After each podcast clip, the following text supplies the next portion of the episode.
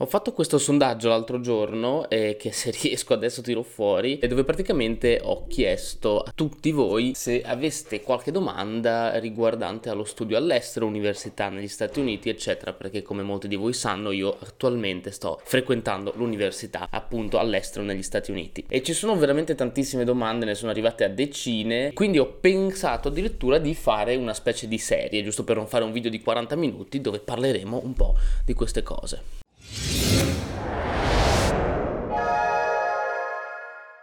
E quindi eccoci qua, Università Americana, episodio 1. Requisiti per accedere, è la cosa fondamentale, la prima cosa da guardare quando si fa l'application, quindi quando si fa la domanda di ammissione. Ovviamente dipende da università ad università e dipende da facoltà a facoltà, ogni facoltà richiede delle credenziali diverse. Ciò nonostante ci sono delle cose che sono uniformi per tutti quelli che sono gli studenti internazionali, come ad esempio una buona conoscenza dell'inglese, in particolare la certificazione o le certificazioni approvate e riconosciute sono l'AI l'IELTS e il TOEFL e a seconda appunto della facoltà, dell'indirizzo e anche dell'università se vogliamo è richiesto un punteggio minimo quindi devi avere questo punteggio se vuoi essere ammissibile diciamo alla facoltà. Nel mio caso ad esempio penso che eh, per il TOEFL che è quello che ho fatto io fosse 79 su 120 che è un punteggio potremmo dire da B2 medio ecco quindi non esageratamente alto come requisito in generale i requisiti sono abbastanza abbordabili. Dopodiché c'è tutto il processo delle lettere di raccomandazione cosa significa? Che bisognerà andare da un nostro professore alla triennale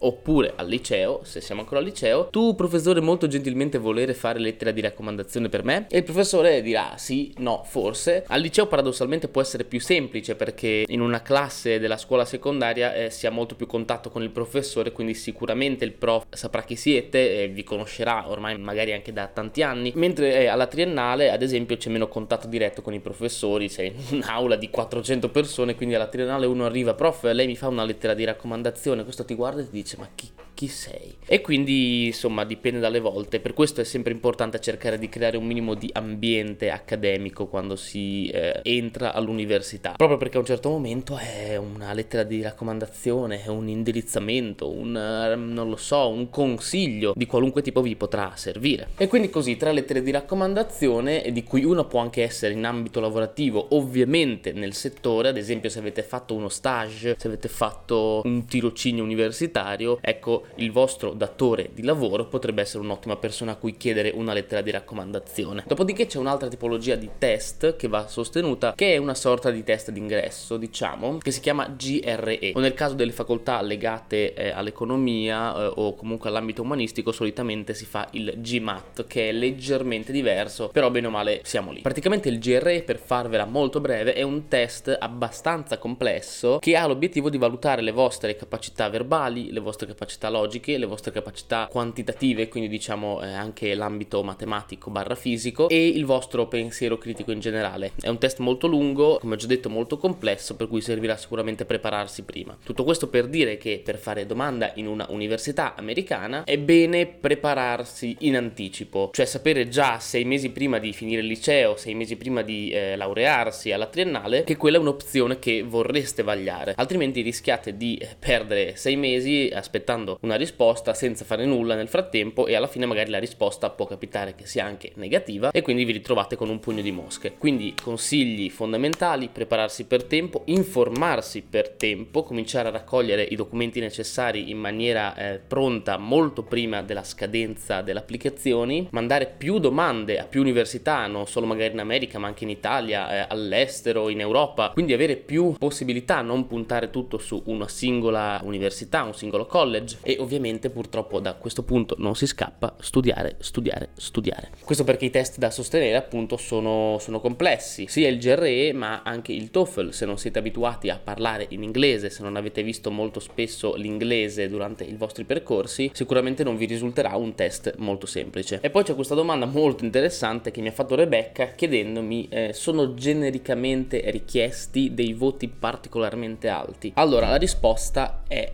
no. Nel senso che in nessuna università troverai mai come requisito un voto minimo o una media minima. La media non è come numero un requisito per entrare. È ovvio e naturale che a seconda dell'università in cui stiamo andando, a seconda dei posti che ci sono, eccetera, più abbiamo una media alta, quindi più ci presentiamo con dei numeri eh, che spiccano e più probabilità avremo di essere presi. Quindi anche su questo punto qua ci tengo a sottolineare che dovete informarvi molto molto bene perché di università, soprattutto negli Stati Uniti, ce ne sono tante e eh, se anche la facoltà si chiama nello stesso modo, sono tutte diverse fra di loro, hanno degli obiettivi specifici, vogliono formare un certo tipo di studente, un certo tipo di persona e quindi dovete cercare di identificarvi con l'università che meglio fa per voi. E un'altra cosa che potete fare è osservare ad esempio le statistiche degli anni precedenti, ovvero chi è stato ammesso l'anno prima, che voti medi aveva, qual era la media del GRE, qual era la media del TOEFL, così potete capire più o meno se rientrate in una graduatoria possibile. Ovviamente vi sconsiglierei di andare, che ne so, ad Harvard con una media che non si avvicina a quella massima, perché capite bene che lì le persone che vanno sono solitamente delle eccellenze nel proprio campo. Ma questo non significa che non possiate comunque essere ammessi. Diciamo che il processo di ammissione in generale è un processo che richiede un minimo di studio, un minimo di ricerca, un minimo di tempo, anzi in realtà forse tanto tempo, perché se vogliamo fare le cose fatte bene e vogliamo cercare di assicurarci di entrare il più possibile nell'università in cui vogliamo entrare, dobbiamo essere preparati a tutto, dobbiamo sapere dove stiamo andando, a cosa stiamo andando incontro, quante possibilità più o meno possiamo avere, eh, perché osare fa sempre bene, ma non bisogna mai fare il passo più lungo della gamba. Quindi questo è proprio lo step, diciamo, preliminare, quello che precede la domanda di ammissione. La prossima settimana parleremo di borse di studio, costi delle università, come sostenerli e come cercare di diminuirli il più possibile. Spero che questo video vi sia stato utile, ovviamente se avete qualsiasi tipo di domanda fatemela qua sotto nei commenti e risponderò la prossima volta. Ciao!